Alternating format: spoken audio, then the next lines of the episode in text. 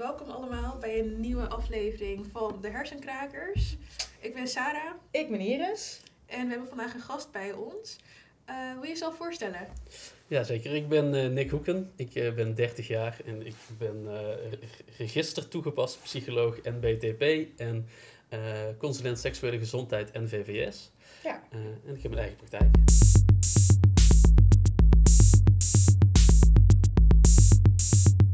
Dus dat is ook een beetje waar we het over gaan hebben. Seksualiteit, seks, groot Ja. algemeen. Een leuk onderwerp, denk ik. Ja, Veel zeker. goede vragen. Ja, wel even een disclaimer.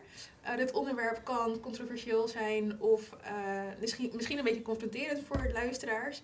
Dus mocht je dit een, moeilijk, eh, een moeilijke topic vinden, voel je dan vooral vrij om hem niet af te luisteren en naar een andere afle- aflevering te luisteren. En Iris en ik zijn allebei best wel nieuw eh, in dit topic en nogal onbekend met eh seksuologie en dergelijke. Dus wij zullen hier en daar eh, fouten maken, misschien in Hele onze domme vragen stellen. Nou, Precies. ja. Dus neem het ons niet kwalijk, want wij zijn nu ook allemaal aan het leren. ja, goede disclaimer. Dat Ja, denk ik ook wel belangrijk als je denkt, goh, dit onderwerp is hem even niet. Skip hem door, luister naar het onderwerp wat je wel leuk vindt. Precies. Helemaal goed. Laten we beginnen. Ik heb wat vragen altijd opgeschreven. Ja. Mijn eerste is denk ik wel, we hebben het natuurlijk nu net erover van een beetje gevoelig onderwerp. Waarom is seks of seksualiteit een beetje, ja, toch een gevoelig onderwerp voor mensen? Eh, goede vraag. Ik, kan daar niet precies een antwoord op geven, ben ik Ja. eerlijk in. Ehm, maar als we kijken naar de geschiedenis en we hebben het over bijvoorbeeld eh, de, de, de kerk die zijn invloed had. eh, ja, Ja. Dan, dan hebben we natuurlijk al eh, eh, een grote factor denk ik te pakken. Ja. Daarnaast is het zo dat we wanneer we kijken naar, naar de golfbewegingen van eh, emancipatie en ook eh, eh, het seksuele in de cultuur, in de Ja. media. Dan zag je bijvoorbeeld in de jaren negentig dat het even een opbloeiing kreeg. Ja. Na, na een stukje AIDS-jaren, die Ja. juist weer heel erg taboe, seks weer heel erg taboe was. ja. En daarna kwamen dingen als eh, die telefoons die we hebben, waar we je meteen Ja. een foto kunt maken en meteen ook online kunt staan terwijl je misschien ook naar het naaktstrand gaat. Ja. Ja. Ja. Dus komt er misschien alweer wat gêne, wat taboe. Ja. Ja. Ik snap, ik, ja, ik kan me inderdaad zeker met telefoons ook wel voorstellen. Je hebt inderdaad wel snel, als er iets misgaat, dan kan dat wel met een telefoon zijn dat dingen doorgestuurd worden. Of. Volgens mij had iedere middelbare school wel een naaktfotoschandaal. Meerdere. Ja, wij ook wel. Ja. Ik kan me Ja. ook nog actief herinneren dat er die banga-lijst was of zo. Dat was echt nog... Had jij dat op school? Nee, dat was toen ik nog op de basisschool zat. Toen was dat op huis helemaal Oh een ding. God. Eh, en toen was er dus ook een meisje die zichzelf het van het leven heeft beroofd. Omdat ze dus op zo'n banga-lijst stond. Dat was ook echt groot in het nieuws. Ehm, maar ja, dat was echt al meer dan tien jaar geleden. Maar toen speelde dat ook al. Ja, maar dat zijn natuurlijk wel dingen die een beetje gêne brengen, denk ik. Ik Ja. bedoel, als jij ongevraagd een naaktfoto rondkrijgt, zeg maar, of dat die rondverstuurd wordt, Ja, en mensen gaan je belachelijk maken, ja, dan snap ik wel dat je denkt, Ja. nou, fuck dat. ja, Ja, precies. Ja, Ja, dat is wel, nou, goed dat we dat even hebben. ja. Ja, toch belangrijk. Ik denk misschien ook, ja, mijn ouders zijn er best wel makkelijk over qua seks. Kon dat alles vragen, deden ze nooit zo heel moeilijk over. Maar ik ken ook echt wel gezinnen en vrienden die heel moeizaam daarover praten. ja. En die het dan ook meer met hun vrienden doen. Zelfs met ouders van vrienden heb ik ook wel. Oh. nou ja, meer van. Nou nee, niet ongemakkelijk. Maar dan heb je gewoon een beetje. Ik, je bent nu op een leeftijd. Ik ben 24 en ben 23. Ja. Het is een beetje op zo'n leeftijd dat iedereen heeft seks gehad, sowieso wel. En dan heb je wel eens ouders die dan vragen: zo, Oh, heb je dan wel eens one night stands? Weet je wel zo. Dat is wel gewoon. Het zijn grappige gesprekken. Het is wel heel Maar leuk. ik denk dat het ook een beetje ligt aan de kringen waarin je zit. Ja, 100%. Want ik weet dat het in mijn vriendengroep, zeg maar mijn VVV'tjes, is dat nog best wel een taboe topic. Daar wordt een beetje stilletjes over gedaan van, Ja. ja. gaat er liever niet over. Weet je? Nou, maar daar denk ik misschien ook. Van, we hadden het net over de middelbare school, Jen, zeg maar. Ik heb het ook met mijn VV's niet heel veel over seks. Maar ik denk ook op de middelbare school, ja, ik dacht helemaal niet aan seks.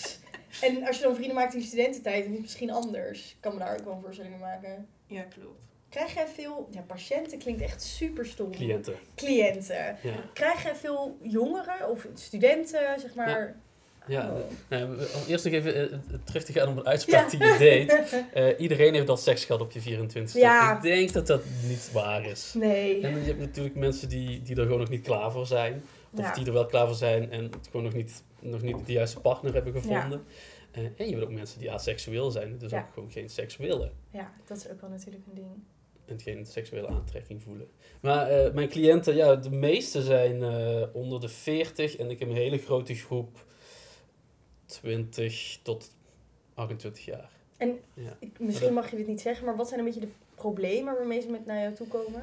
De grote groepen zijn de erectiestoornissen, te snel Oh ja. klaarkomen, eh, moeite met klaarkomen ehm, en dan verschillende seksualiteit tussen partners. Dat zijn echt de grote groepen die bij mij komen. Als we kijken naar een groep die nog meer wel aanmelding doet bij, bij de praktijk waarbij ik betrokken ben, de Ja. PVST. ehm, dan heb je nog vrouwen met pijnklachten of mensen Oh, met trauma's. ja. Alleen die behandel ik zelf niet. Dat, Nee, collega's zijn erin gespecialiseerd. Oh ja. Kan me best voorstellen dat je ook denkt, ik heb hier hulp bij nodig. Fijn. Ja. Ja. Ja, oké. Maar hoe hoog is zo'n drempel? Ja, wat we, wat we weten uit, eh, uit onderzoek, in ieder geval dat, dat was eh, in Leuven zo, zeiden ze dat, is dat mensen pas meestal na vijf jaar komen. Zo. Ja. Eh, maar Oh, ik zie echt wel ook wel veel langer nog. Dat is- Ja. ik zie ook wel mensen die er 10 plus of misschien wel 20 plus jaar ergens mee zitten. Ja. En dan eh, een heel lange tijd het oké was. Hè? Ja. Eh, om, om een, bijvoorbeeld dat er geen seksualiteit meer was in hun relatie. Alleen dan een Ja. nieuwe partner krijgen wanneer ze 50 zijn. En, of wanneer ze 40 zijn. En dan Ja. ineens denken, oeh wacht, ik wil eigenlijk nu wel dat het Ja. niet goed gaat. Ja. Ja. Ja, misschien to- ja, toch ook inderdaad een drempeltje. Moet je maar net hulp willen. Dat je Ja. denkt, ja, misschien heb je geen seksuele partner. denk je, nou, het is oké zo. Maar misschien is het ook wel een onbekend gevoel. En dan denk je van, oh, ik weet niet echt wat dit is. Of ik kan het niet plaatsen. Want er zijn bijvoorbeeld ook mensen die dan al een gezin en kinderen hebben. En er dan pas achterkomen van, hmm, dit voelt niet helemaal goed. En dan er dan achterkomen dat ze eigenlijk eh, of biseksueel of homoseksueel of lesbienne zijn. Ja, ik ken verrassend veel mensen die dit hebben. Ouders van vriendinnen, weet ik. En ook eh, familie, dus ja, schoonfamilie. Die had inderdaad een man heel echt, ik denk 50 jaar gewoon getrouwd. En echt helemaal gelukkig en prima. Toen op een gegeven moment ging het uit. Niet per se volgens mij omdat hij erachter kwam dat hij homo was. Maar het werkte gewoon niet meer. En toen na twee jaar of zo heeft hij nu een relatie gekregen met een man. Ja, Ja. ik kan me best voorstellen ja, Ja. dat je daar later achter komt. Ja, Ja, dat zeker. kan natuurlijk helemaal. Ja, Ja. ik ken ook iemand die was eerst... Nou, hij was eerst een meisje, gewoon paardenmeisje. Ik had met, haar op de, met hem, Hem. dan nu op de, basis, op de middelbare school gezeten. Paardenmeisje. En toen, vorig jaar of zo, was die nog non-binair. Oh ja. En nu is die volledig getransitioned naar Ja. man. Hm. Ja, het gaat natuurlijk ook met Maar dan denk ik ook van, ja. Het is wel een ontdekkingsreis naar wie je zelf bent. Ja, in dat geval zijn wij eigenlijk best wel, nou saai niet, maar we zijn wel Doorsnee. lekker doorsnee. Ja. Krijg je veel transgender personen? Ehm, ja, niet per se ook bij mij. Eh, er zijn collega's ja. die daarin gespecialiseerd zijn. Ehm, maar wanneer ze bij mij komen, dan zal het vooral gaan over het exploreren van dat vraagstuk. Van, Ja. ik, ik, dat mensen merken van, ik, ik merk dat ik niet helemaal goed in mijn lichaam zit. Eh, Ja. ehm, ben ik niet een man, ben ik niet een vrouw, ben ik niet non-binair. En dan gaan we dat gewoon uitzoeken van, ja, waar, waar komen die gevoelens vandaan, waar zit dat ergens. Ja, en wat is jouw specialisatie precies? Eh, ik zie wel voornamelijk eh, mannen die, Ja. eh, die ja, jongeren ook, dus tot, tot 40 jaar ongeveer, maar daarnaast zie ik wel iedereen. hoor. Ja, ik bedoel, Ja, precies.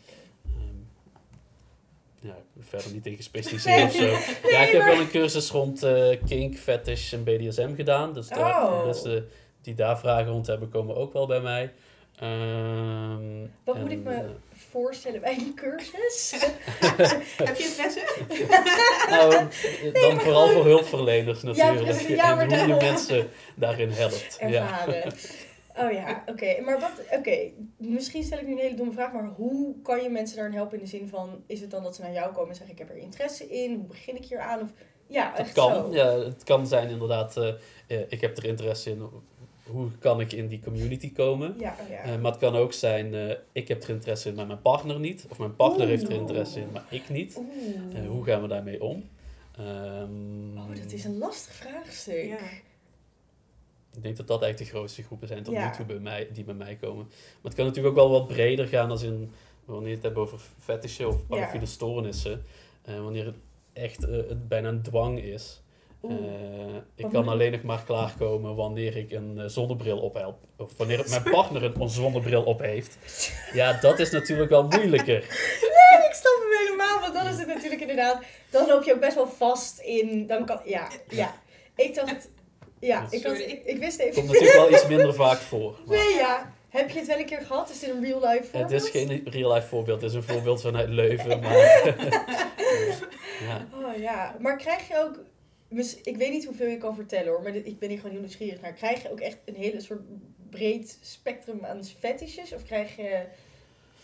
Eh, ik, ik weet niet precies wat ik tot nu toe gezien heb hoor. Maar ik heb wel het een en ander gezien. Ik zou het niet durven zeggen. Nee, ja. Ja, ik vind fetishes gewoon heel... Wij maken wel eens grapjes zo, oh, heb je voetfetish? Maar Ja. sommige mensen hebben dat natuurlijk echt. Phrase kink. Ja, ja. Hoe, ik, het zijn vooral dingen... Ik, me- ik heb zelf geen fetish hoor, even... Misschien, Misschien weet trouwens, nog niet. Ik net zeggen. Want dat is namelijk altijd het interessante. Hoe, hoe je erachter komt dat je dat hebt. En ik lees daar wel eens dingen over. En dan denk ik... Het lijkt me gewoon heel interessant dat je dan iets ziet. Of dat je iets hoort. Of dat je iets doet met je partner. En dat je dan opeens denkt... Dit is hem helemaal voor mij. Ja. Ja. Maar ik denk dat iedereen wel een soort van een fetish heeft. Misschien niet op zo'n schaal. Hm. Net als, dat je, net als dat iedereen een bepaalde ik heeft, waarvan je denkt, huh? Nee. Zou je, ja, dat denk ik wel. Nee, ik denk dat je misschien wel een voorkeur hebt. Lijkt me voor wat Ja, je Ja. leuk nu, en nu ben je natuurlijk al gradaties aan Ja. het maken. Ja. Iedereen heeft natuurlijk voorkeuren en iedereen heeft dingen die hij al leuker vindt. Maar Ja. wanneer je het echt over een kink of een fetish hebben, is het natuurlijk alweer groter. Ja, Ja. dat is wel waar. Ja. ja, en wat ook niet helpt, denk ik misschien, althans dat heb ik. Je ziet natuurlijk altijd van die tv-programma's van mensen die kinks of fetishes hebben, maar dat is zo in extreme. En ik denk, maar dat zeg ik nu, een best wel kleine groep, dat je, ja, dat is wel hetgene wat je op tv. Ik heb nu een tv-programma in mijn hoofd, ik weet niet of je het kent, ja, ik ga het even uitleggen.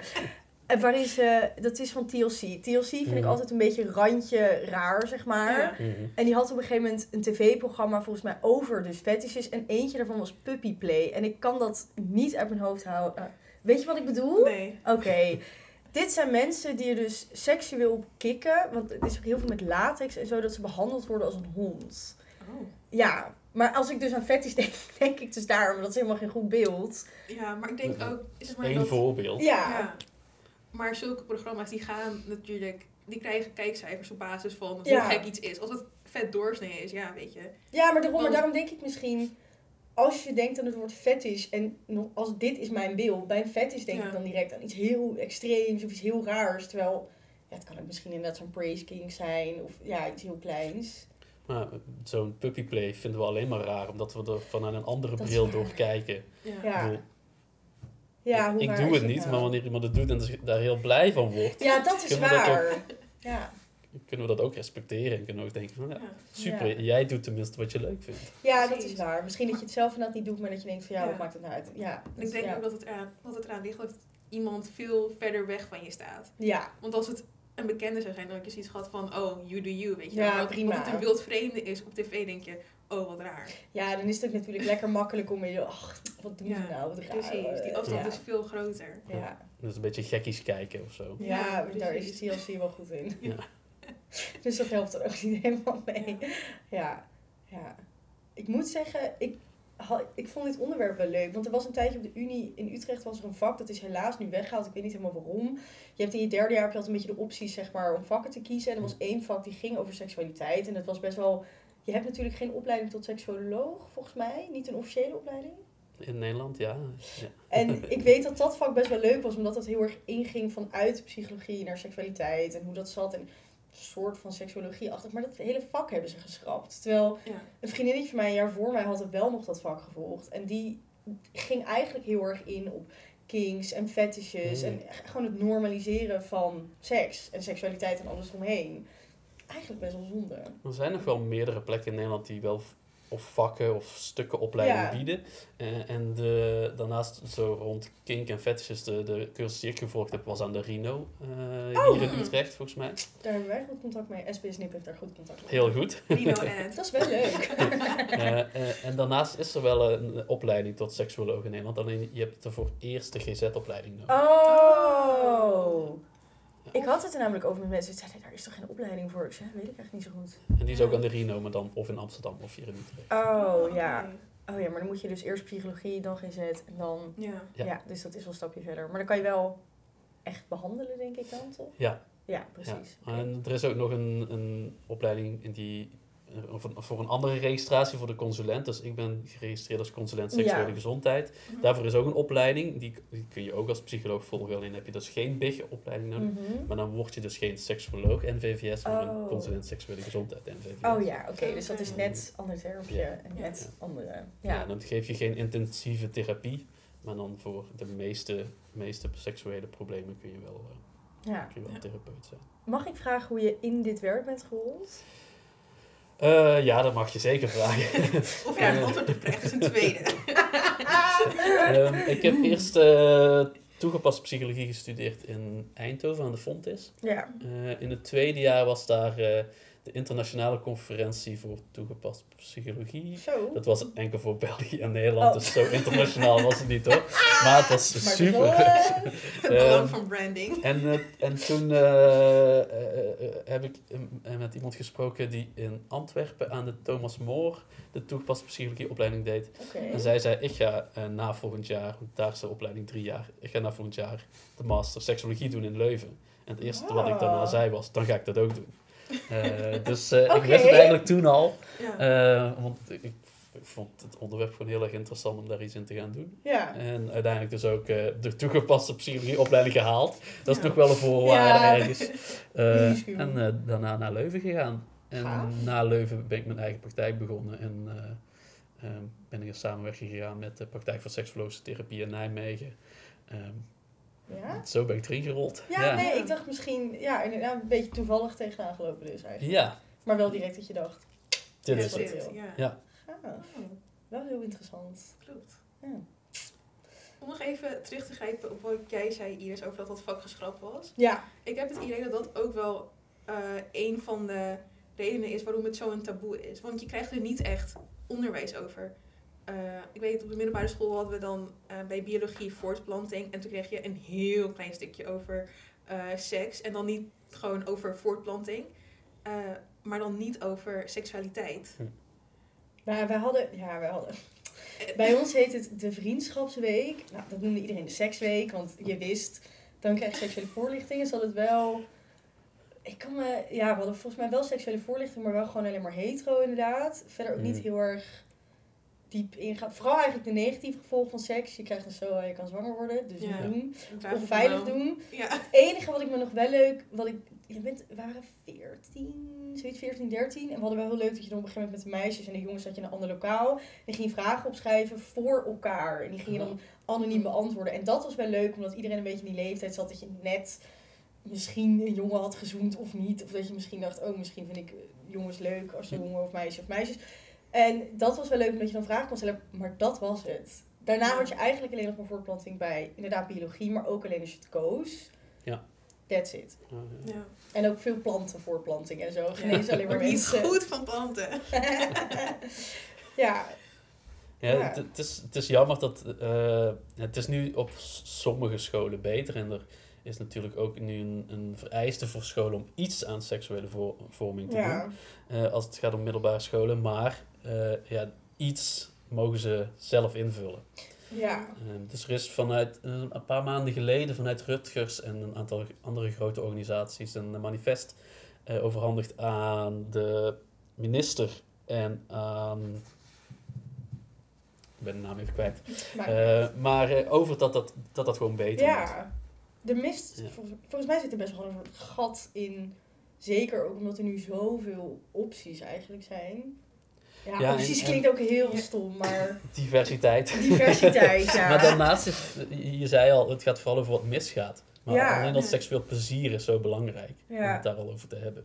Ja, ik heb een vriendin, dat was wel heel leuk. Ik weet het bedrijf niet meer, maar zij werkte ehm, bij een bedrijf en dat gaf seksuele voorlichting op scholen, maar heel erg gericht op diversiteit en dat seks dus ook leuk kan zijn. En dan hadden ze een beetje de afspraak, stel je voor, wij zouden met, je stond altijd met z'n tweeën voor de klas en dan was de afspraak altijd dat je beetje tegenover zou vertellen wat de ander zou doen. Dus stel je voor, jij zou zeggen, nou, ik heb een vriend en eh, ik ben hetero. Dan zou de ander zeggen, ik ben biseksueel en ik heb nu een vriendin. Hm. En als de ander zei, ik ben op mijn 16 op maag, dan zou de ander zeggen, ik ben op maag. Zodat je heel erg soort van alle opties bij elkaar kreeg. En dat was wel, ik had wel dat ik daar dacht van oké, je kan er best wel eens besteden daar dan twee uur aan. En eh, best wel gewoon tijd. Ook aan veilig seks hebben natuurlijk. En wat daar de gevolgen van zijn als je dat niet doet. Maar ook gewoon aan dat seks leuk kan zijn. En dat je het samen moet doen. En over consent. En over al die dingen. Dus dat was wel dat ik dacht van, klinkt wel goed. Ja, Ja. Ja. klinkt in ieder geval beter dan alleen over voortplanting, Ja. SOA's en... eh, Ik had het hier toevallig ook met vriendinnen over. En die zeiden ook allemaal, wij deden het SOA-spel. Ik heb dit nooit gedaan. Misschien heb je ervan gehoord.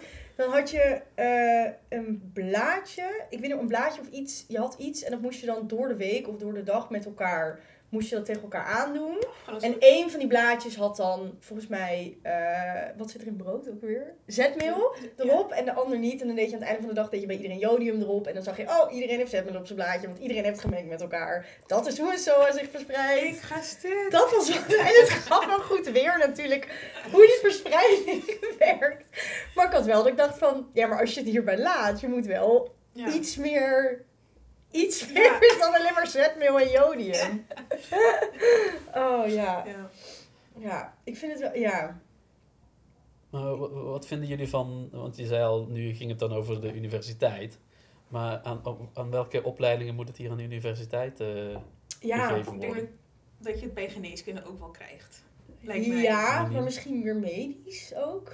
Nee, maar ook gewoon qua cliëntcontact. Oh, ja, dat denk Want je ik moet wel zeg maar, met elke cliënt een consult kunnen doen. Ja, En dan moet je ook weten van wat kan ik wel zeggen, wat kan ik niet zeggen, hoe dat in elkaar zit, et Ja. cetera. Vooral als je dan bijvoorbeeld huisarts wordt, wat best wel algemeen is. Dan moet je ook... Ja, ja dan krijg je Ja. natuurlijk ook wel dingen voordat je een doorverwijzing hebt. Ja. ja, psychologie weet ik wel in Utrecht. Die heeft een hele programma omgegooid. Ik had zeg maar in het begin, eerste jaar heb je wat algemene vakken. En daarna ga je kiezen. En ze hebben nu tussen die keuzevakken ook wat verplichte vakken gericht op klimaat. Volgens mij dus ook seksualiteit heb ik in mijn hoofd, maar ook ethiek. En dat ging ook inderdaad over Mhm. cliëntcontact. Maar omdat er, ja, omdat seksuologie, seksuologie gewoon nu best wel ja, belangrijk is. Er zijn in de, veel diversiteit, veel dingen die belangrijk zijn.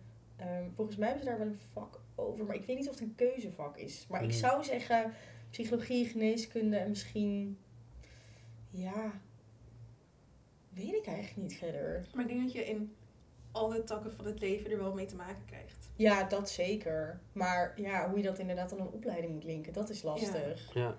Ik weet dat bij veel medische opleidingen, al- als in bijvoorbeeld dokters, zeg maar gewoon de basisopleiding, dat het daar al of niet of heel miniem in zit. Bijvoorbeeld, ik heb ooit gehoord van iemand, ik weet niet of dat nu op, op alle opleidingen zo is, Ja. dat het gewoon één uur in de hele opleiding is.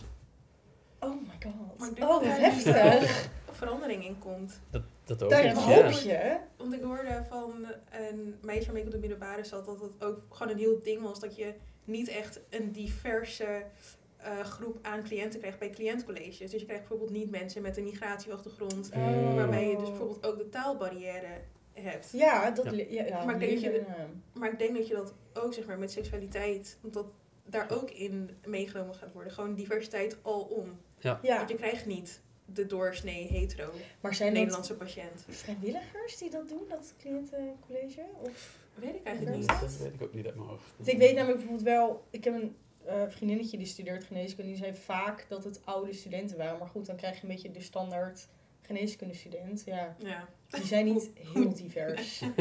dus dan heb je, ja, dan krijg je gewoon Ja. inderdaad geen mensen met een migratieachtergrond, non-binaire personen.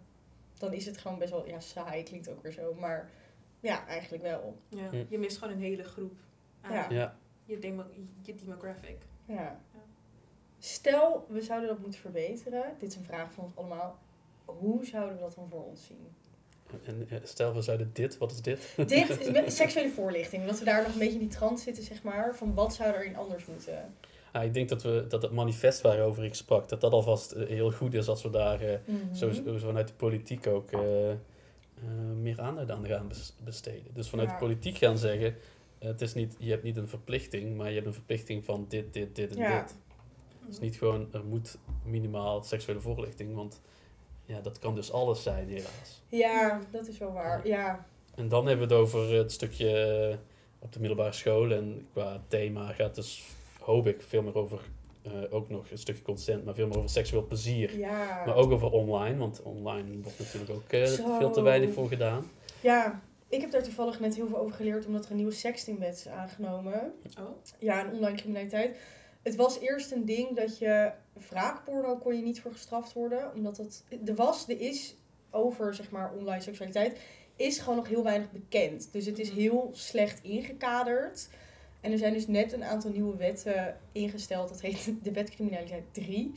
En dat gaat dus over eh, sexting met minderjarigen, sexting in het algemeen. Want bijvoorbeeld het hele ding als minderjarige onderling eh naaktfoto's versturen, eigenlijk is dat kinderporno. Maar omdat het minderjarigen zijn, was er, er was gewoon niet echt een regeling voor. Dus het is volgens mij nu vastgelegd dat vraagporno sowieso, eh, ja, dat mag gewoon niet. Dat Ja. is gewoon illegaal, mag niet. Sexting, volgens mij zonder consent, is dat ook niet goed. Nou, in ieder geval dat soort dingen. Dus daar komen wel meer kaders in, zeg maar, dat je ook naar de politie kan stappen en kan zeggen, luister, Ja. dit gebeurt er. eh, ik heb hulp nodig en dat de politie niet kan zeggen, ja, weet niemand. Geen kaders ervoor, geen Ja. regels. Ik heb een, eh, een jaar, zeg ik een jaar? Twee jaar? Ik vergeet het altijd. Eh, twee jaar heb ik bij eh, expertisebureau online kindermisbruik gewerkt in. Amsterdam. Ja, Eh, op de, bij de afdeling Help Wanted, dus dat is gericht op jongeren en slachtoffers. Ehm, en inderdaad, daar kwamen we heel veel met dit in, aan, Ja. in aanraking. En dat, gelukkig was het wel zo dat voordat die nieuwe wet er was, dat bijvoorbeeld bij jongeren die onderling, eh, zoals je al zegt, naaktbeelden versturen Ja. en gewoon hartstikke veel plezier maken, wat ook normaal is, hè? Want ja. wat wij deden, misschien toen we nog geen telefoon hadden, in ieder geval als ik voor mezelf spreek, waar ik in de middelbare school nog geen telefoon had, eh, die foto's kon sturen. Ehm eh, ging het toch veel meer over offline, seksueel Ja. exploreren. Alleen nu is alles online. Ja, het is zo makkelijk om. En als je dan, dan zegt, eh, dus gelukkig was voor de wet was het zo dat dat toch wel al gedoogd werd. Ja. Wanneer het er ging tussen eh, eh, partnerrelaties of gelijk, mensen die ongeveer gelijke leeftijd hadden, Ja. Werd dat wel gedoogd. Alleen Ja. nu staat het dus ook in de wet. Ja. Ja. ja, en het is gewoon best wel... Ja, sowieso dingen doorsturen vind ik echt niet oké. Mm. Nee. Dat is, ja... Ik heb het echt wel in mijn omgeving ook gezien. Dat je, ja, het is gewoon verschrikkelijk. Als jij zonder consent dingen doorstuurt. En het gaat zo makkelijk. Ja. En dat vind ik ook wel op mijn school. Ik had een hele grote middelbare school, 1400 leerlingen. Wij hadden op een gegeven moment. Ik kom zelf uit Utrecht. Ik heb in school gezeten in Beeldhoven. Op een gegeven moment wisten mensen uit Beeldhoven, mensen uit Utrecht te noemen, zeg maar, van wie naaktfoto's verspreid Ja, waren. dat is toch erg. Ja. Ja, dat waren dan meisjes of jongens die we ook gehad van echt 14, 15. En we hebben maar één keer gehad, volgens mij, dat er politie op school kwam. En dat was toen alleen maar omdat die ouders ingelicht waren en echt veel geld erachter zetten van we gaan erachter komen wie dit heeft verspreid. Maar zelfs toen, ja, eigenlijk werd er altijd gezegd niet doen. Ja. Dan nu, dat vind ik dan wel weer een leuke verandering om te zien. Ik zie wel eens bijvoorbeeld, volgens mij is dat van spuiten en slikken geweest. Een soort tutorial van als je dan naaktfoto's verstuurt, hoe doe je dat dan goed? Dat Ja. vind ik wel heel erg leuk. Ja, maar eerlijk, van niet je hoofd erop en geen herkenbare dingen in de achtergrond. Van, maar ergens is het ook een beetje kwalijk. Ik denk van ja, dan moet je dus in jouw Ja. seksuele online plezier rekening gaan houden met de mogelijkheid dat het doorgestuurd wordt. Ja. Toch nog een stukje victim blaming, hè? Ja, Ja. want eigenlijk zou je gewoon een vertrouwensrelatie moeten hebben. Dat Ja. als je het ja, naar een partner stuurt of naar een vriendje, dat je denkt, oké, ik vertrouw je 100%. En het feit dat je daar, ja, dat... Ja, onder het, onder het kopje van veiliger online. Ja, Snap ik hem heel erg goed, maar het is ook nog, ja, je bent nog steeds zelf een beetje... ja. Ja. Ja. Ja, sowieso spuiten en slikken vind ik wel top. Ik vind dat wel Ja? leuk. Ja, ze hebben altijd... Ze hebt op YouTube heb je, volgens mij is dat Jurre, Jurre Mhm. Geluk, die doet de date met. En die heeft zoveel diversiteit. En Ja. dat is echt heel interessant. Hij had een tijdje terug, had hij, eh, omdat meestal hebben mensen bij pedofilie, hebben ze een beetje het standaardbeeld van een oude man, 50 plus, wat Mhm. dikker, weet je wel.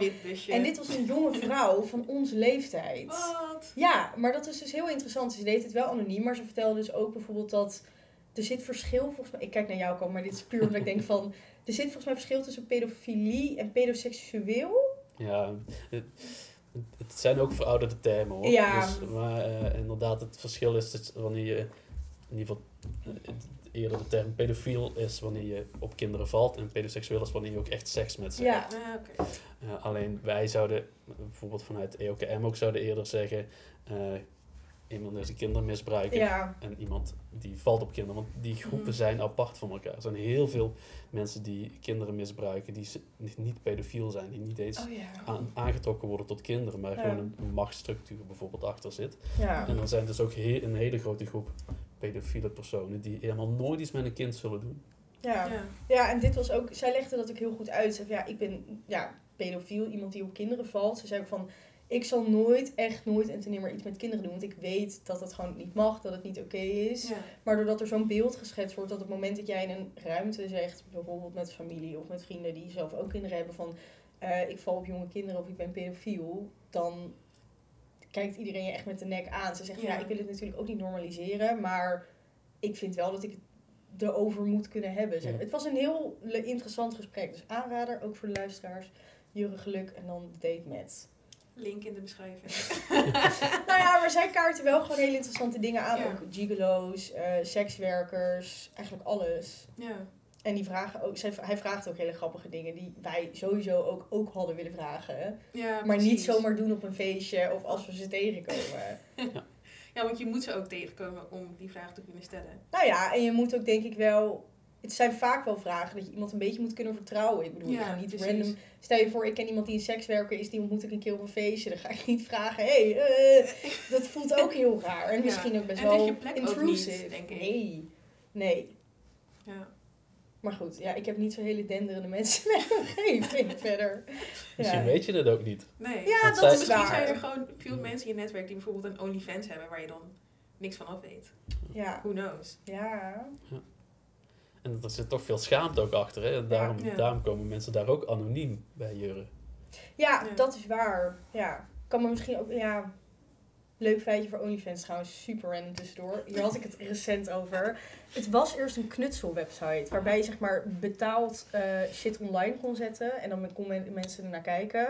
Mhm. Maar ze hadden geen regels over naaktheid. Want heel veel Mhm. kunstenaars werken met naakt en borsten en whatever, wat nog meer. En toen is OnlyFans dus heel seksueel geworden. Oh. Omdat ze geen regels hadden over naaktheid. Oh, dat was Best wel interessant, crazy. toch? Ja. Ja, en nu is het helaas wel alleen maar seks. Maar nou ja, Ja. zal vast nog wel hier en daar een knutselwerkje in zitten. Kunst. maar niet veel meer, denk ik. Ja. The more you know. Ja. ja. Ik vind wel, ja, ik vind OnlyFans wel dat ik denk, wow. Ik zou het Ja. zelf nooit kunnen, maar dat is weer, dat is zo'n standaard zin. Ik zou het niet kunnen, maar... eh. maar ja, je kan er wel echt veel geld mee verdienen. Ja, Ja, maar het kan ook heel moeilijk en veel Ja. werk zijn volgens mij. ja precies. Ja, ik moet altijd denken... Maar mensen moeten je ook weten te vinden. Ja. Ja, dat is zo'n heel ding. Ik moet altijd denken, je hebt die documentaire op Videoland gehad. Eh, volgens mij ging het over verschillende, ook, ja, verschillende gradaties. En OnlyFans klinkt een beetje raar, maar met verschillende hoeveelheid fans. Hm. Mhm. En toen zag je inderdaad ook, was zo'n meisje die vertelde ja, ik had eerst met mezelf de afspraak, tot, zeg maar, tot aan mijn ondergoed en verder ga ik niet. En zei ze, ja, maar die fans willen meer en dan betalen ze meer. Eh, maar ik had mijn moeder beloofd, dat was dan ook wel grappig. Ja, ik had mijn moeder beloofd het nooit mijn BH uit te doen. En vervolgens stond ze inderdaad helemaal naakt voor die camera. En dan denk ik, Ja. ja, hoe ver ga je dan...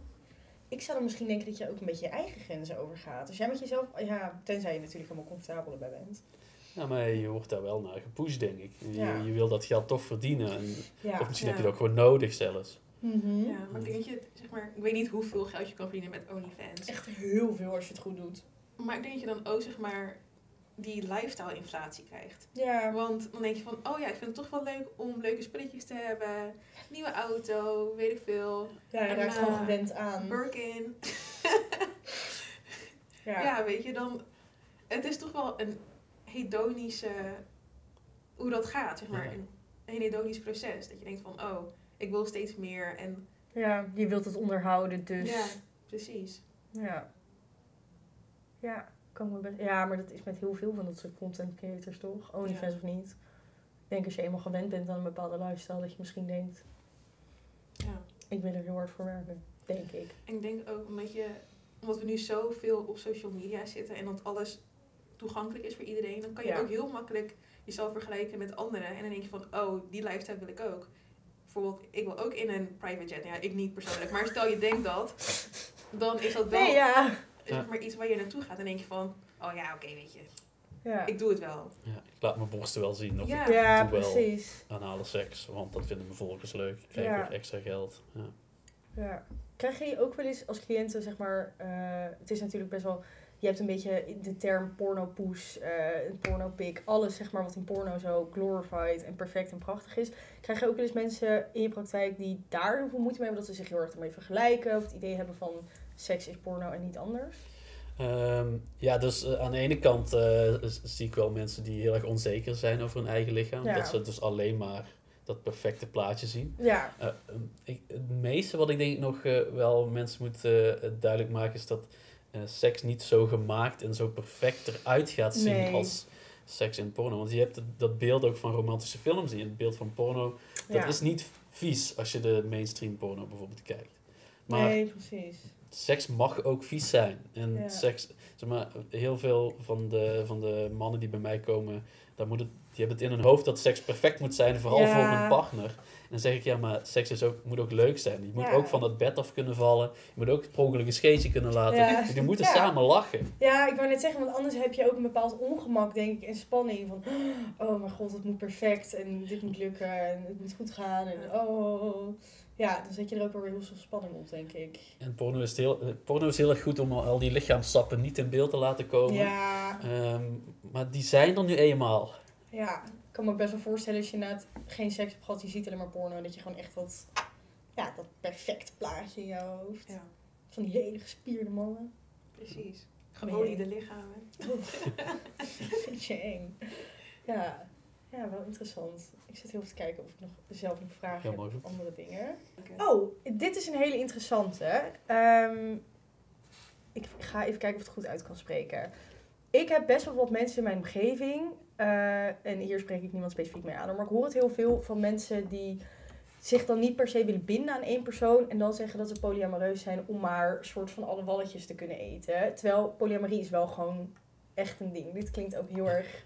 Maar je snapt wat ik bedoel, Ik snap toch? wat je bedoelt, maar het, het- inderdaad, het, het eh, stigma van, eh, van meerdere walletjes eten, van, heb je op, bij polyamorie, maar ook bij biseksuele personen. Ja, Ja. ja. precies. Oké, want ik heb dus inderdaad wel mensen die zeggen, ja, maar ik ben polyamoreus. En maar heb je dan ook echt meer een relatie? Nee, nee, maar ik kan me gewoon niet binden aan één persoon. Dan denk ik, van, ja, hoe serieus moet ik dat dan? Nee, maar oprecht wel. Dat zijn, vaak zijn het, nou vaak, oké, dit is ook weer heel erg generalized, maar meer van... Je hoort dan wel van die mensen die een beetje soort bindingsangst hebben en dan maar zeggen dat ze polyamoreus Mhm. zijn, omdat ze zich dan niet willen binden. Terwijl ik ken echt mensen die polyamoreus zijn. Dat ziet er heel anders uit. En dat natuurlijk is niet alle rela ja, elke relatie hetzelfde, maar Ja, de precies. verhoudingen Nou ja, zijn. Ik denk dan ook, zeg maar, als iemand dat van zichzelf vindt, wie ben ik dan om dat te ontkennen? Want het is wel Ook. zijn, haar, diens, realiteit. Dus Ja. ik vind dan niet dat ik hun realiteit omver kan schoppen en zeggen, nee, dat is niet waar. Nee, maar ik zeg ook nooit van nee, dat is niet waar. Maar ik heb wel dat ik denk, ja, oké, ja, prima. You do you, weet je, Ja. prima. En lekker doen natuurlijk, ook daar gaat het niet om. Maar ja, je hebt als ik dat... vraagtekens. Ja, ook omdat ik dan dus mensen zie die in een serieuze polyamoreuze relatie zijn. Dat ik denk van ja, maar dit voelt gewoon een beetje alsof je denkt, ik wil drie meisjes tegelijk en eh, het zal allemaal wel. Ja. Ja, dat voelt dan een beetje... eh, Maar, eh, dan, dan hebben we het eigenlijk over wat is polyamorie. Ja, Want in principe is er natuurlijk heel veel wat niet wat non-monogamous is, wat niet Ja. monogaam is. ja. Open relatie, eh, polyamorie, maar ook polygamie bijvoorbeeld. Want Eén wat- man, meerdere vrouwen. Wat is het verschil tussen polyamorie en een open relatie? Ehm, meestal is, eh, nou de meestal, eh, dat is eigenlijk gewoon heel erg afhankelijk van wat, wat, wat jij wil. Ja, ja wat de afspraken natuurlijk Dus- zijn. Dus meestal is het zo, wat ik zie in ieder geval, is dat bij polyamorie, dan heb je meerdere relaties. Mhm. Dus met meerdere mensen tegelijkertijd een relatie. En een open relatie betekent, ik, een, een- wat ik in ieder geval vaak zie, één relatie met daarbuiten wat lossere contacten of Ja, enkel sekscontact bijvoorbeeld. Gewoon één stevige relatie met Ja. wat los dingen maar tussendoor. dan, en dan generaliseer ik het ook al heel erg. Ja, Ja. maar als we even generaliseren, dan is dit, Dan, dan dit zou je dit kunnen zeggen. Maar dat is voor iedereen anders. En voor- je mag natuurlijk eh, voor, voor jezelf ook de regels maken. Want Ja, wanneer je in een relatie zit en, je, en de een wil heel graag met andere mensen van alles doen, of relaties met andere mensen, of Ja. alleen seks, of alleen eh, BDSM-avonturen hebben, ja, eh, en de ander hoeft dat niet, dan kan dat nog steeds een, een, een, ja, een goede relatie zijn. ja, als je En- gewoon duidelijke afspraken hebt en niet, Ja, niet dingen achter iemands rug om gaat doen. Tenzij Ja. diegene het bewust niet wilt weten, maar... precies. Ja, maar daar Dat heb ook ik weer. ook een afspraak over gemaakt. Ja. Ja, Om doe je ding, maar ik hoef het niet te weten. ja. Ja, maar ik heb ook, misschien is het mijn misplaatste judgment, maar ik heb het idee dat zeg maar, als mensen in een open relatie zitten, dat ze dan vaak iets missen in hun eigen relatie. En dan denk ik, waarom, hoezo werk je dan niet aan binnen je eigen relatie en zoek je het bij iemand anders? Ja, maar soms kan dat natuurlijk. Hè. Stel je voor, je hebt een partner die aseksueel is of gewoon geen seksdrive meer heeft. Dan kan je natuurlijk een afspraak maken van hé, hey, jij mag het buiten de deur zoeken, want ik heb hier geen behoefte aan. Dat kan. Ja. Maar ja, ik snap wel wat je bedoelt qua. Ja. Maar of je het dan per se gaat vinden in een andere relatie is ook weer zo. Ja, precies. Dus ik heb dan Ja. je- ja, misschien Ja. ben ik daar gewoon heel hard in. Ik denk dan, als je niet tevreden bent met je relatie, kan je gaan. Sorry. Maar moet, jou, moet jouw partner 100% van jou, van alles wat je in een relatie wilt hebben, eh, aan jou geven? Oeh. Oeh, geen idee. Ja, I don't know. Want dat, dat legt natuurlijk ook gewoon bepaalde verwachtingen bij jouw partner en, Ja. en, eh, en wat die voor jou kan doen. Ja. Ik denk dat je dat moet bespreken zodra je in een relatie zit. En dat je dan op dat moment kan beslissen van, oké, dit wil ik of dit wil ik niet. Ja, gewoon verwachtingen uitspreken. Ja, precies. Communicatie. Communication is key. En je, Maar ik zou leven niet- verandert natuurlijk ook. Ja, wel. precies. Dus ik kan nu wel iets gaan zeggen en dan over vijf jaar dan is het van, oh ja, maar dat is helemaal niet wat ik toen in die podcast zei. Nou ja, maar daarom, zeg maar daarom is het wel goed om te blijven praten. Zeg maar. ik, ja, heb, precies. ik heb al s- 6,5 jaar relatie met mijn vriend. ik was 17, hij was 18, dus ook al lang, ook wel samen zeg maar opgegroeid. En ik, wat voor ons heel goed werkt, is echt blijven praten. En als ik ook, ik cringe als ik appjes teruglees of als ik foto's zie of dingen die we tegen elkaar zeiden. Maar ik denk wel van, doordat we altijd zijn blijven praten, zijn we wel echt wel samen ontwikkeld, zeg maar. Ja, Je- groeit wel samen. nou, ik krijg heel vaak dat vooroordeel voorgelopen. Ah, jullie zijn zeker nog, eh sinds jullie 17 of 18 waren, nooit veranderd, nooit ontwikkeld. Ik denk, nou. maar ik geloof er wel in dat ik denk van, als je met elkaar daarover hebt en open gesprekken. En we hebben ook, nou, ik heb best wel wat vrienden waarmee ik het erover kan hebben, ook met hen erbij. Dan denk ik wel dat je jezelf kan blijven ontwikkelen. En niet dat je een soort stilstaat in. Je, je kunt je ook in een relatie van elkaar af ontwikkelen. Ja, Mhm. En dan weer je best moeten doen om naar elkaar toe te gaan. Of misschien heel erg graag bij elkaar blijven, maar toch ook ja. je eigen pad gaan bewandelen. Ja, we hebben wel één ding wat ik altijd heel erg belangrijk vind, dat vindt hij ook belangrijk, weet ik, is dat we heel erg ons eigen leven hebben ook. Ik heb mijn vriendengroep, hij heeft zijn vriendengroep. Ja, we hebben ook vrienden samen, we kunnen makkelijk aansluiten bij elkaar. Maar hij heeft zijn hobby's, ik heb mijn hobby's. Eh, ja, dat zijn wel gewoon dingen. We zitten nu een beetje te kijken richting samenwonen, maar daar hebben we bijvoorbeeld dan ook wel over van, goh, ik heb gewoon bijvoorbeeld standaard één keer in de week eten met vriendinnen. Ja, dat ga ik niet 1, 2, 3 afzeggen, omdat jij thuis zit, zeg maar. Mm. Ja. Dus dat zijn dingen waar we het dan wel over hebben. En ik denk ook wel, voor ons is dat in ieder geval heel erg een beetje die quality time voor jezelf ook. Even ruimte, even... Ik voel me nu een soort relatiegroel, maar het is natuurlijk wat voor jou werkt, hè? Even voor de luisteraars. Ja, maar om, eh, wanneer je goed communiceert, kun je ook weten wat de anders verwachtingen zijn. Ja, Ja, ja, daar geloof ik wel echt in. Ook seksueel, terug te draaien naar ja. Nou ja, het is wel, ik denk dat je het er wel over moet hebben, ook over consent. Je kan niet zomaar, zomaar iets doen. Nee, zeker niet. Nee. Maar dat wordt, eh, en vooral als we kijken naar vroeger, natuurlijk soms wel verwacht binnen relaties. Want je hebt een relatie en dan, eh, als we kijken naar de, eh, de verkrachtingswet van eh, jaren terug, in de jaren 70 denk ik nog. Ik weet niet precies het jaartal. Toen was het nog zo dat wanneer je getrouwd was, dat je als vrouw eigenlijk niet verkracht kon worden. Ja, Wat? Want Je had, ja, je had als je bent getrouwd, Ja. dus dat is Ja. je duty, zeg Ja, maar. precies. Oh, kindjes op de wereld brengen. Ja, maar dat is seks natuurlijk... hebben Ja, voor je man. ja, Ja. ja. Terwijl nu, ik weet wel, er is een recente wet, dat is nog niet in Nederland, wel in eh, de UK. Dat stelting, weet je wat dat is? Ja, dat dat nu ook niet mag. Dat is dat je tijdens de seks, dat je begint met een condoom en dat een man tijdens de seks een condoom afdoet zonder te vertellen. Dat je dus onwetend als meisje of als vrouw dus onbeschermd seks hebt. Oh. En ze zijn, man kan het ook, Ja, als man zeker. omdat er gewoon best wel natuurlijk wat dingen zijn gebeurd. Je hebt echt, dit, in dit geval een man die heeft volgens mij heel bewust tien mannen besmet met aids. Eh, dus daardoor ja, Hebben ze deze wet opgesteld. Ze zijn er volgens mij mee bezig om het in de EU ook door te laten komen. Want dat zijn ook Mhm. gewoon, ja, verschrikkelijk. Ja. Ja. ik ken ook wel vriendinnen waarbij dit is gebeurd. Maar omdat, ja, dit is best wel nieuw ook. Dus wat, ja. Ja, het is echt bizar hoor. En ik Ja. kan me ook niet helemaal voorstellen dat je als persoon denkt, ja, ik doe hem gewoon af. Fuck Ja. dat. Ja. Maar ja, nee ja, er zijn dus mensen die dat wel denken. Ik vind het Ja. wel, ja, heftig. Maar vooral als je er zeg maar ook kwade bedoelingen bij hebt. Ja, En Ja. soms begrijp ik gewoon niet dat mensen zo slecht kunnen zijn. ja. Daar kan ik gewoon met mijn pet niet bij. Nee, je Ja, het toch? zo leuk. Nee, ja, het is, ja, ja. Ja, Ja, het gaat dan eh, misschien voornamelijk vanuit het idee dat het beter zou voelen zonder of Ach. zo. ja maar dat zijn verhalen. De classic smoes van mannen of personen, gewoon personen met een piemel. Eh, ja, zonder condoom voelt het beter. Verschrikkelijk. Ja. Eh, eh, Dat mag natuurlijk ook. Tuurlijk. Weet je wel, het, mag beter voelen, maar dat is nog niet een reden om, Om het- om het niet te doen. Nee, en het moet wel zonder vanuit die consent. andere persoon ook inderdaad oké zijn om het dan zonder condoom Ja. te doen. Ja, dat is inderdaad een ding. Ja. Wild. ik ben echt helemaal flabbergasted gewoon. Ja, maar het is, best wel, het is best wel interessant om te kijken, denk ik, naar die ontwikkeling van seks en wetten rondom seks. En omdat er zoveel nieuwe dingen zijn, hoe dat een beetje. Ja, Ja. ja. Heb jij nog vragen voor ons? Oeh. Therapiesessie. ja. Nee, maar het zijn leuk. Het zijn leuke gesprekken.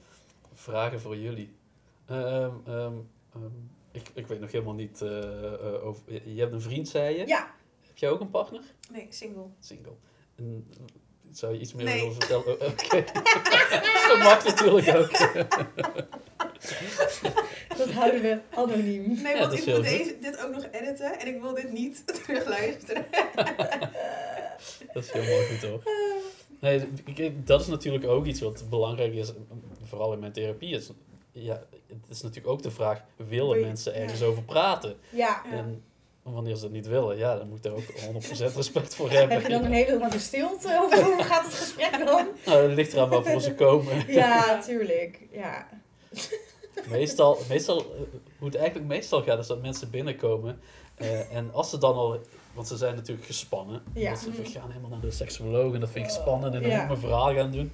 Dus ik wil eigenlijk meestal gewoon iemand eerst leren kennen en daarna pas over het probleem Ja, praten. precies. Maar meestal is het, eh, oh ja, ik kom hiervoor en het hele verhaal. Oh, dat... Begrijpelijk. Eh, woordenkots aan. Ja. Ja. ja.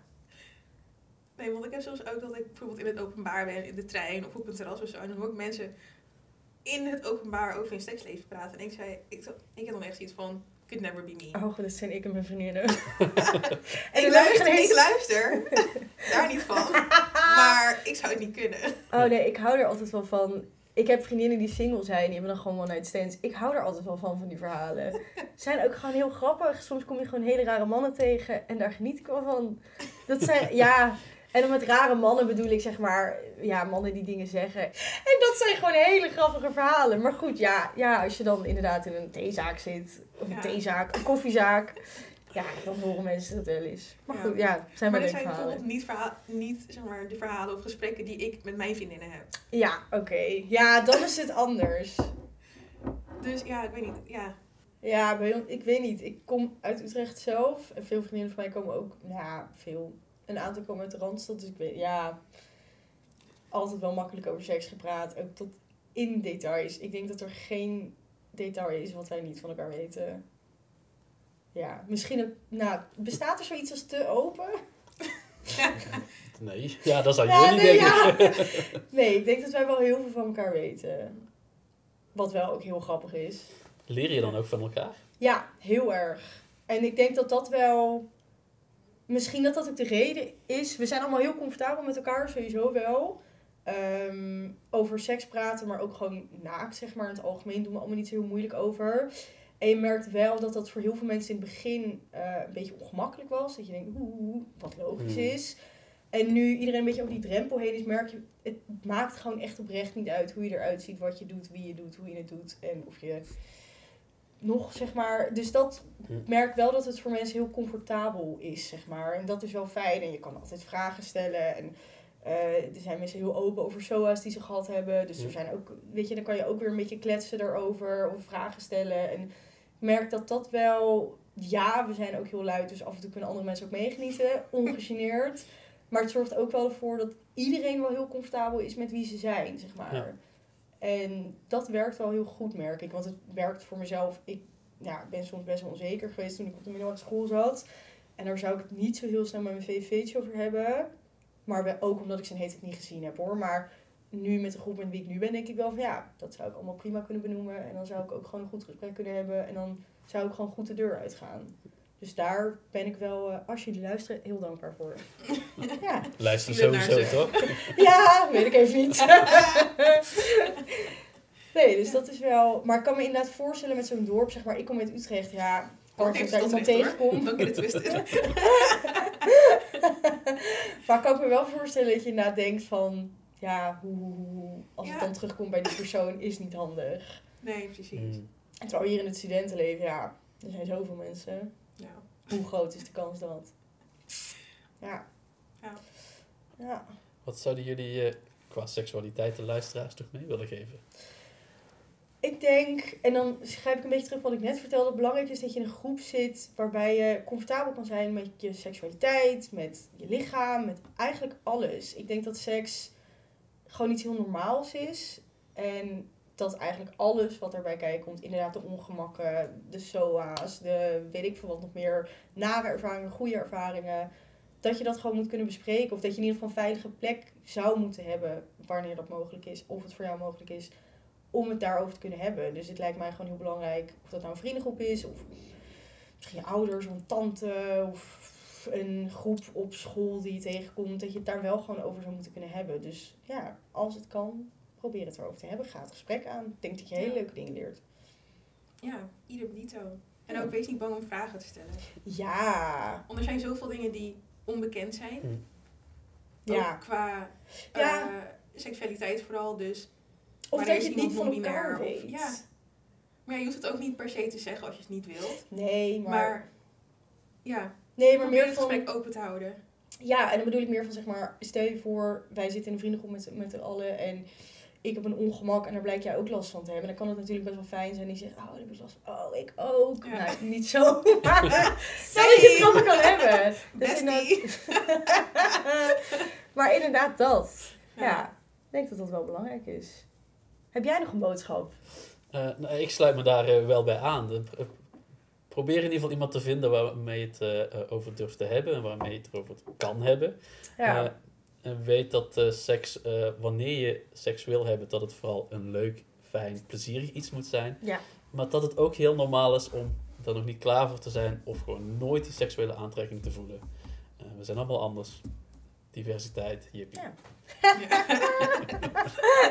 Ja. dat klinkt goed. Ja, goede samenvatting. ja, kunnen we hem denk ik wel afsluiten. Ja, zeker. Ehm, Heel erg bedankt allereerst. ja, Mega zeker. leuk. Mocht je er nog niet van op de hoogte zijn, eh, Nick die is ook aanwezig tijdens het eh, Nationaal Psychologiecongres van SPS NIP. Op 24 februari. Dus mocht je vragen aan hem hebben of, zou je, of mocht je erbij aanwezig willen zijn, we doen een linkje in de beschrijving naar de kaartverkoop. Daar kun je een kaartje halen voor het congres. En dan kan je hem live zien en vragen stellen. Precies. Helemaal leuk, misschien aansluitend op de podcast. Ja. Dat weet je niet. Ja. Luister vooral naar andere afleveringen van ons trouwens. Precies. En dan eh, was dat hem. Dankjewel voor het luisteren. Jullie zullen ons horen eh, of misschien wel zien tijdens het Nationaal Psychologiecongres. Ja, daar lopen wij ook rond. Dus als je fandag, meet and greet Ja, met Nick of ons. Oeh. we maken selfies. Ah. nou, yes. in ieder Bedankt voor het geval, eh, luisteren. Ja, en tot volgende maand. Yes, tot de volgende keer.